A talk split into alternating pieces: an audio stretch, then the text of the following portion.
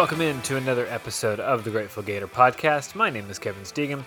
That song you're listening to is Haint Blue by the band Seminole Strut. Check them out on Spotify, and while you're there, search the Grateful Gator podcast. Follow us. You can get every podcast as soon as it drops. You can also find us on Apple and Google Podcasts, Anchor, Pocket Cast, and Stitcher. The AFC and NFC championships provided plenty of drama this weekend, but not without some controversy. We'll get into the games and the officiating and the Super Bowl. And we'll start with the AFC Championship, where the Patriots defeated the Chiefs 37 to 31 in overtime. Tom Brady continues to do Tom Brady things. Bill Belichick continues to do Bill Belichick things. The Patriots' offensive line, I think, is really the story of this game. So far in the playoffs in two games, Tom Brady has yet to be sacked, uh, which we all know if you give Tom Brady time in the pocket, he will pick you apart. He will beat you 100% of the time. The only way that you beat Tom Brady is to get pressure on him. You move him from his spot. You make him uncomfortable. You make him throw before he wants to. And the Chiefs did not even get close to him all day.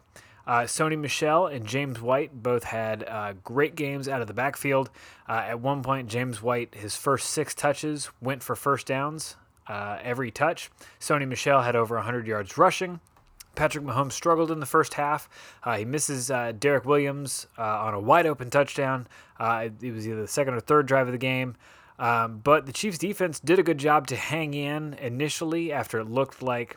Uh, after the first two drives, it was just going to be a blowout. Reggie Ragland uh, gets that interception in the end zone, turns the game. You know, it's it's 14-0 at the half. Patrick Mahomes had an excellent second half. He made a ton of throws. Uh, I think the uh, the real incredible thing uh, about Bill Belichick is uh, you can always count on him to remove uh, your number one option. And all day, uh, what they did was they had a cornerback on Tyreek Hill and a safety over the top, doubled him every single play. And they said you can throw it to any other receiver, Sammy Watkins, Travis Kelce, uh, Robinson, any of those guys, but you're not going to beat us over the top with Tyreek Hill. And all season, that's uh, that's what Hill has done. He takes the top off the defense. He's faster than anybody on the field. Um, he had something like 50, uh, excuse me, 50, uh, something like 10 uh, 50 yard touchdowns. Uh, the guy's incredible and he can score from anywhere. Uh, and especially with Patrick Mahomes' arm, as gigantic as it is, he can make all of the throws. Um, and that's another thing that Mahomes is going to have to work on moving forward.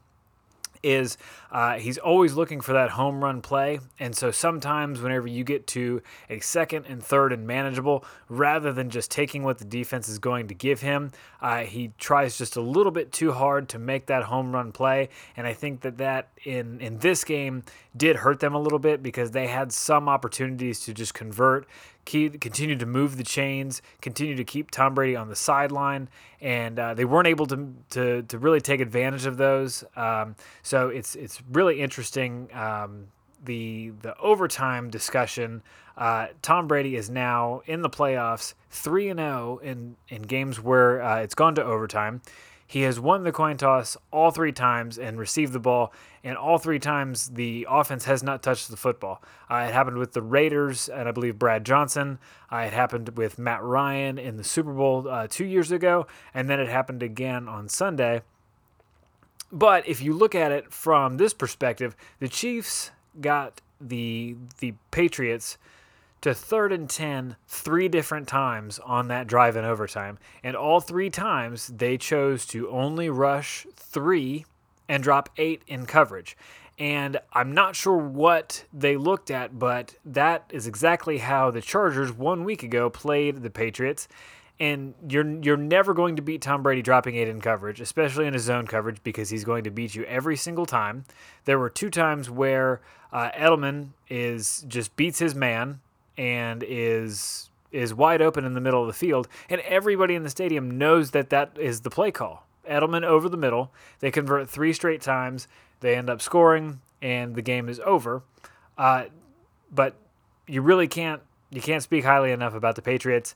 Uh, they did exactly what they needed to do. There were a couple calls in this game that uh, were were a little bit questionable.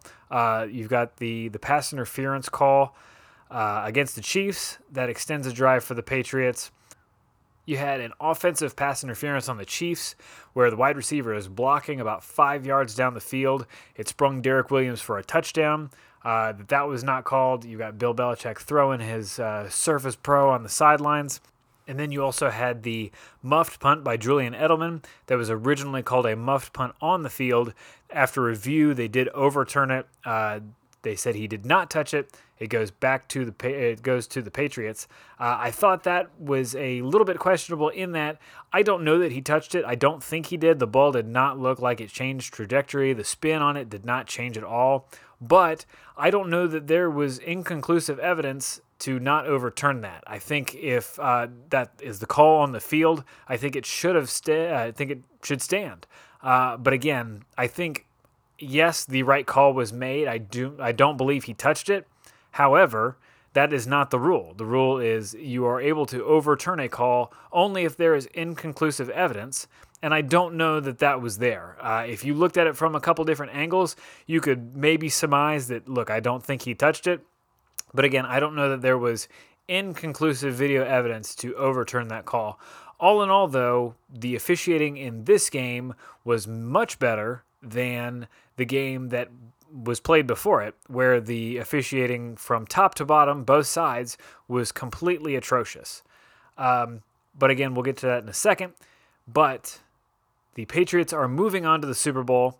Uh, kind of a funny note here the Patriots ran 94 offensive plays on Sunday, and they had but one, one negative play, and it was a kneel down to go to overtime.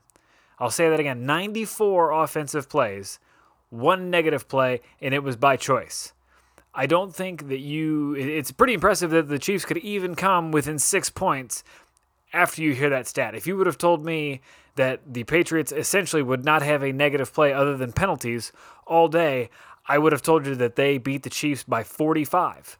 Um, but that is that is really just I mean it's just incredible that uh, the Patriots um, they they come up against a team who at home the Chiefs had only allowed 17 points per game all season and they're able to to basically just manhandle them. And again uh, kind of the story of the playoffs has been who can be more physical at the line of scrimmage. That was the Patriots on Sunday. They didn't allow Tom Brady to really be pressured at all. They ran the ball much more effectively. Uh, they really did push the Chiefs around um, it's unfortunate though because at the very end of the fourth quarter, when the Patriots are driving, uh, if Dee Ford is on sides for the Chiefs, they're likely going to the Super Bowl. Uh, if you recall, Tom Brady throws another interception, which he he actually did throw a couple in this game. Uh, so not a perfect game from Brady, but they throw an interception with a minute and a half left in the game, and Dee Ford doesn't know how to line up on the right side of the, the neutral zone. So uh, just a just a frustrating afternoon for the Chiefs. Uh, they did play well, and I think if you're the Chiefs and, the, and Andy Reid, you do have to look at this in a positive light. Patrick Mahomes, this is his very first year to start. He throws 50 touchdown passes in the regular season. The guy's 23 years old. He played a magnificent second half. Uh, he really uh, he did everything that he needed to do to keep the Chiefs in the game. I think you've got to, um, you know, you, you tweak that defense a little bit in the offseason, and I think you're looking at, you know, going right back to the AFC Championship uh, with Patrick Mahomes. So they've got a bright future. Uh, nothing to hang your head about or head about. Um, great game maybe the best fourth quarter I think I've ever seen in a game. Uh, but the Patriots will be moving on to the Super Bowl. Uh, they will be playing February 3rd uh, against the Los Angeles Rams. Uh, 17 years ago to the day, February 3rd, 2002, in Super Bowl 36. It was Tom Brady's very first Super Bowl. Uh, he played the then St. Louis Rams, and they ended up winning uh, 20 to 17. So kind of funny how uh, how sports does that, where exactly 17 years later, the same two teams will be playing in the Super Bowl. Now let's get into the actually the first game of the day, uh, where the Rams beat the Saints 26 to 23 in overtime after leading for zero seconds. They did not have a single lead in this game until Greg Zuerlein kicks a 57-yard field goal in overtime to take the Rams to the Super Bowl. Uh, the Saints unable to hold on to a 13 point lead uh, that they started with in the game. Uh, they turned Goff over early. Uh, they've got to settle for two early field goals before they're able to score a touchdown. Uh, that really was kind of the tale of the game. If they're able to convert on just one of those, I think we're looking at a different story. Uh, Sean Payton's play calling uh, sometimes he is a little suspect. I think he tries to get a little too cute. Uh, they've relied so heavily on Mark Ingram and Alvin Kamara all season. Uh, they only have 17 rush attempts between the two of them if you look at it, uh, driving down where they eventually kicked uh, the field goal, the Saints did. You you're, you're throwing the ball on first down, uh, which I again I think you're just getting a little too cute. I know you've got Drew Brees, but at the same time, uh, I you've got to force the Los Angeles Rams to take their timeouts, uh, leave them with almost no time remaining on the clock really all game though this the officiating uh, was just an absolute travesty on on really both sides. I know uh, we'll get to the the egregious missed call, uh, but early in the game, Robey Coleman uh, mugging Ted Ginn, no pass interference called there. Uh, Jared Goff uh, rolling out. There's a pretty blatant face mask that's missed. that would have put uh, the ball at about the two yard line uh, for an opportunity for the Rams to go up 24 to 20, uh, forcing the Saints to have to drive down and, and, not just kick a field goal but score a touchdown. And then, uh, really, maybe the the most egregious non call I think I've ever seen in my life, other than my high school crush, and where Robey Coleman just completely obliterates the Saints receiver and is is not called, and it's it's unfortunate because if that is called, the Saints have the ball at probably the what five yard line with a chance to waste away the Rams' last timeout, run the clock almost completely out, and kick a field goal and go to the Super Bowl. And now in back to back years, the Saints have been eliminated from the playoffs by Marshon Lattimore completely missing Stefon Diggs and the Vikings winning that game, and then now this brutal non-call, and it, again, it's just I hate it for the Saints because I think that there's there's not much less. If you, if you watch that game, Drew Brees can no longer make those deep throws. He had one long throw to Ted Ginn where it was almost like he had to like sonic power up to to even get it that far. Uh, so his his arm strength is fading other than Michael Thomas, they don't have a ton in the receiving corps. He, Drew Brees does a tremendous job with what he has, uh, but there's just I, I think that, that that was their last chance. Uh, I don't know that next year Drew Brees is really, you know, the guy's 40 years old, uh, not much arm strength left. I think uh, that this was really the Saints Saints' last shot uh, to get back to the Super Bowl, and it's unfortunate. And really, what is is so frustrating about this is a few years ago when the the NFL decided to go uh, to a more offensive game to to hamper the defense. You've seen an increase in defensive holding penalties, and if you've watched football in general for any amount of time, you realize that that holding, offensive or defensive, can be can be called on basically uh, any play really, if you look at it. And it's just a matter of whether or not the ref thinks that it, it uh, had an effect on the play, so much so to call it. Uh, but what's frustrating is oftentimes you will see a defense get to third and long, third and ten, third and seven, and they'll call this defensive holding. Where if you look at it, on first down it happened, on second down it happened. So why are we calling it on third down? And so you have uh, this initiative to to make the game more offensive, to uh, to score more points, to hamper the defense. But at the same time, you've made it to where it is so inconsistent that, frankly, I mean, why even watch it if if, if this is going to come down to you've got these two great teams, and in the end of the game, you're left just completely shafted because the team that deserved to win didn't win the the Saints made the play, and and even in the in the post game interview, Robey Coleman says, "Oh yeah, I totally I I wanted to stop the Saints from scoring a touchdown, so I decided that I would take the pass interference call in lieu of letting them score a touchdown."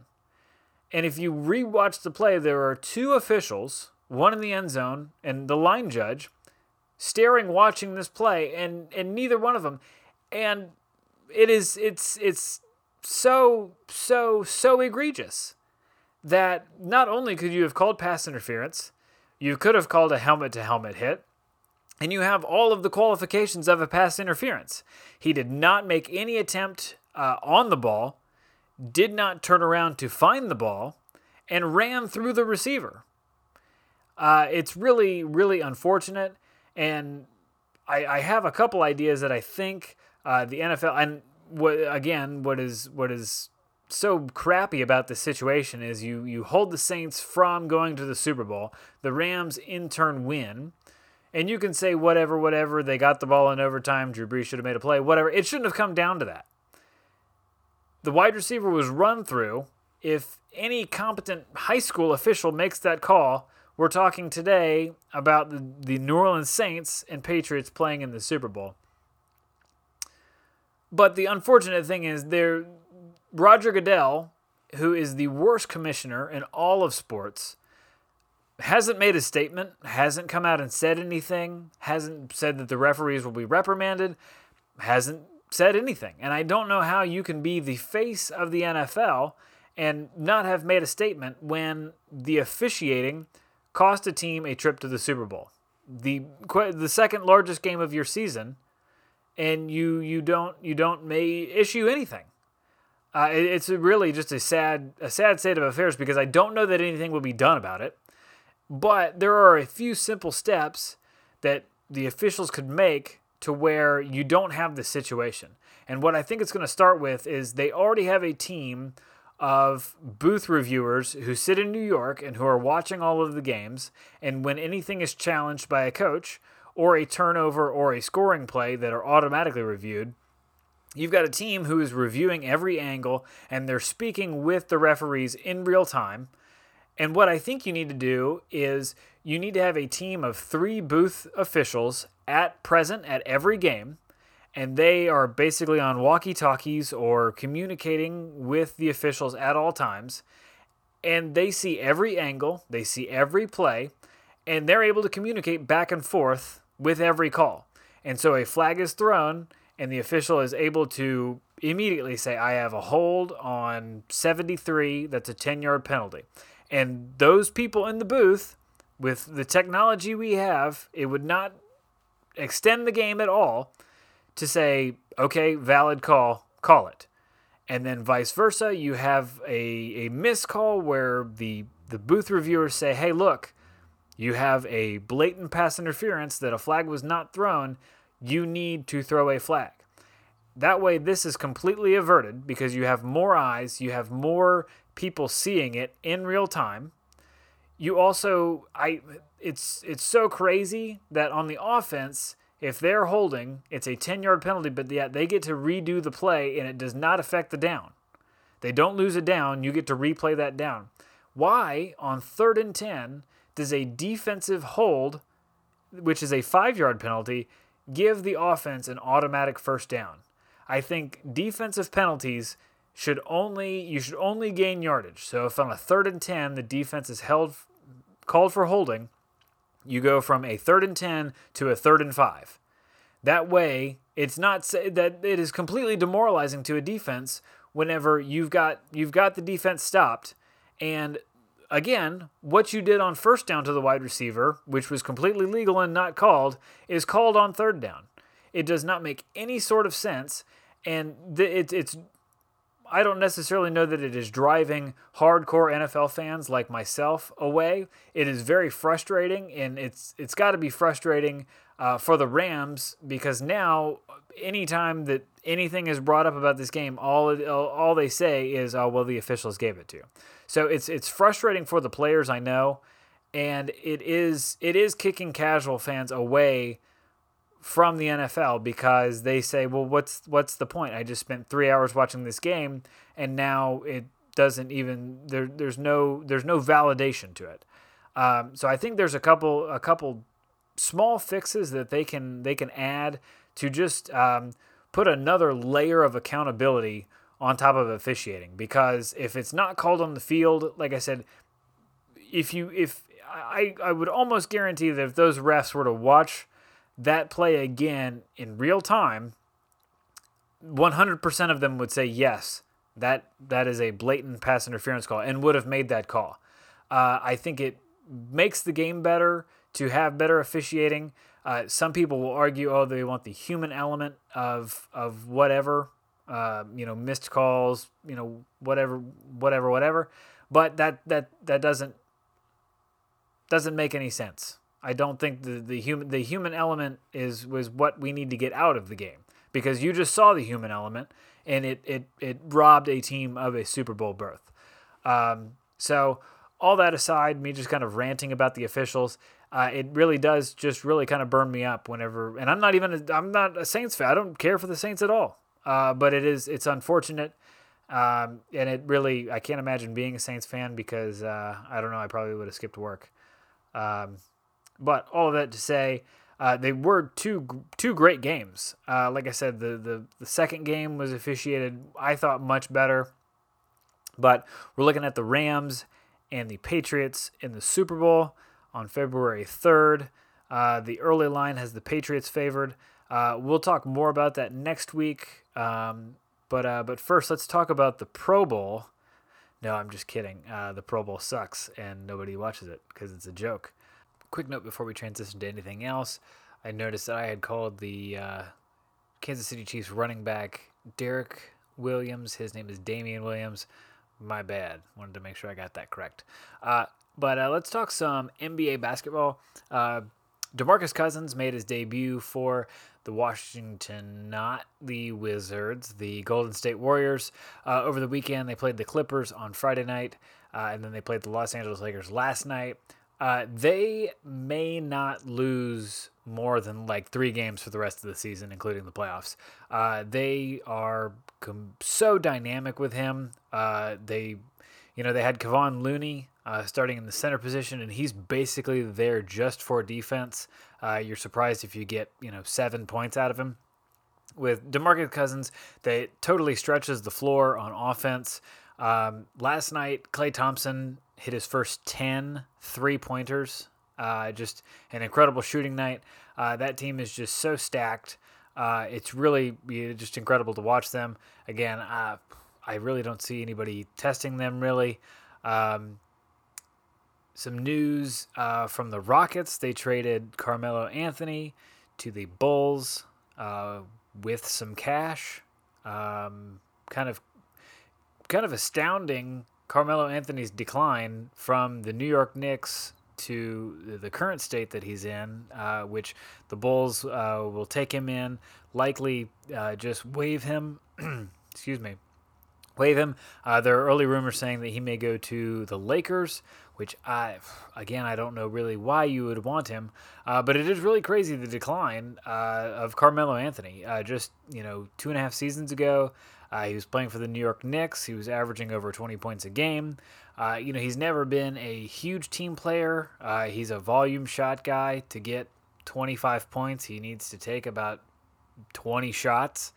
Um, he doesn't shoot threes very well, uh, and that's uh, kind of the the analytics of basketball is moving away from the mid range shot. Uh, you're either shooting layups or in the lane, or you're shooting threes, and there's really not much of a room for uh, for a Carmelo Anthony. Really, one of the last people who whose uh, dynamite mid range shooter is somebody like a DeMar DeRozan.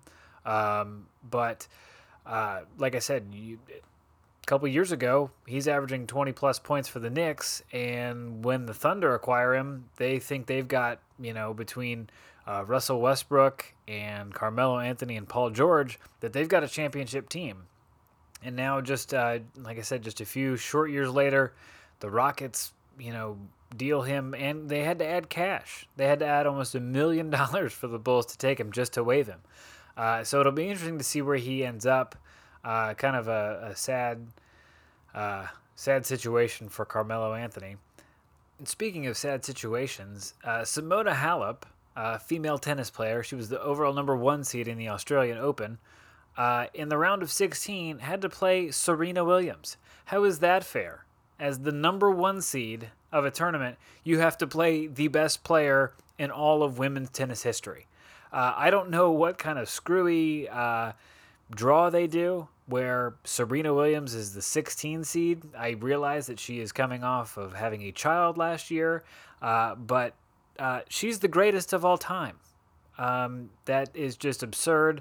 Uh, I I can't imagine what it's like uh, to be the number one seed and look up and say, uh, I thought I was supposed to have the easiest route to the final, and uh, again, I'm playing the greatest female tennis player of all time. Kind of again, a sad situation uh, for Simona Halep. One last sad note uh, I just found out that Bob Sutton, the defensive coordinator of the Kansas City Chiefs, has been let go uh, in lieu of their performance this year. Uh, it looks like they're already already starting to retool that defense. So again, good news.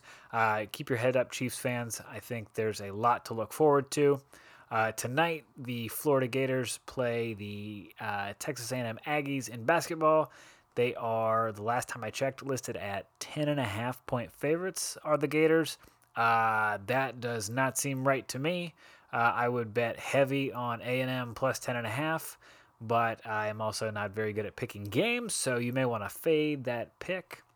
And lastly, uh, how many different moons are there? I feel like every year there's some kind of new moon that we need to go outside and look at.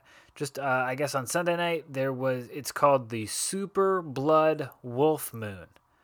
Uh, but it seems like every year they add something onto it. First, we had the Blood Moon, and then the Wolf Moon, and then the Super Blood Moon. And it really, I, I, I don't know, uh, I don't know what to make of it. But what is crazy is can you imagine a couple hundred years ago when you relied on the moon for light and the sun and all of that, and something like that would have happened, that your source that happened, you know, the moon comes out every night and that's what you have to rely on, and now all of a sudden it's orange or, you know, whatever color. Uh, that is uh, that's a crazy thought to me. Um, but I'm looking forward to 2020 and what other kind of jacked up moon we'll have uh, next year. I'm really looking forward to uh, to seeing the pictures because the pictures from Sunday Night's Moon, and if you saw it uh, in real time, it was pretty incredible. Um, so I have started to ramble about the moon. I think that's a good stopping point for the week. Uh, so that's going to wrap it up. Thank you again for listening to the Grateful Gator podcast. Uh, if you have any feedback, have anything for you'd like for me to cover in the future, please let me know. Uh, drop me an email at gratefulgatorpod at gmail.com, tweet me at gator underscore pod, or message me on our Facebook page, Grateful Gator Podcast. Please subscribe on Apple Podcast or follow along on Spotify. If you've enjoyed it, please share it with your friends. Next week, we'll be back next Tuesday talking about the Super Bowl and other happenings in sports. I really appreciate you guys listening in. Have a great week, and until next time, stay grateful.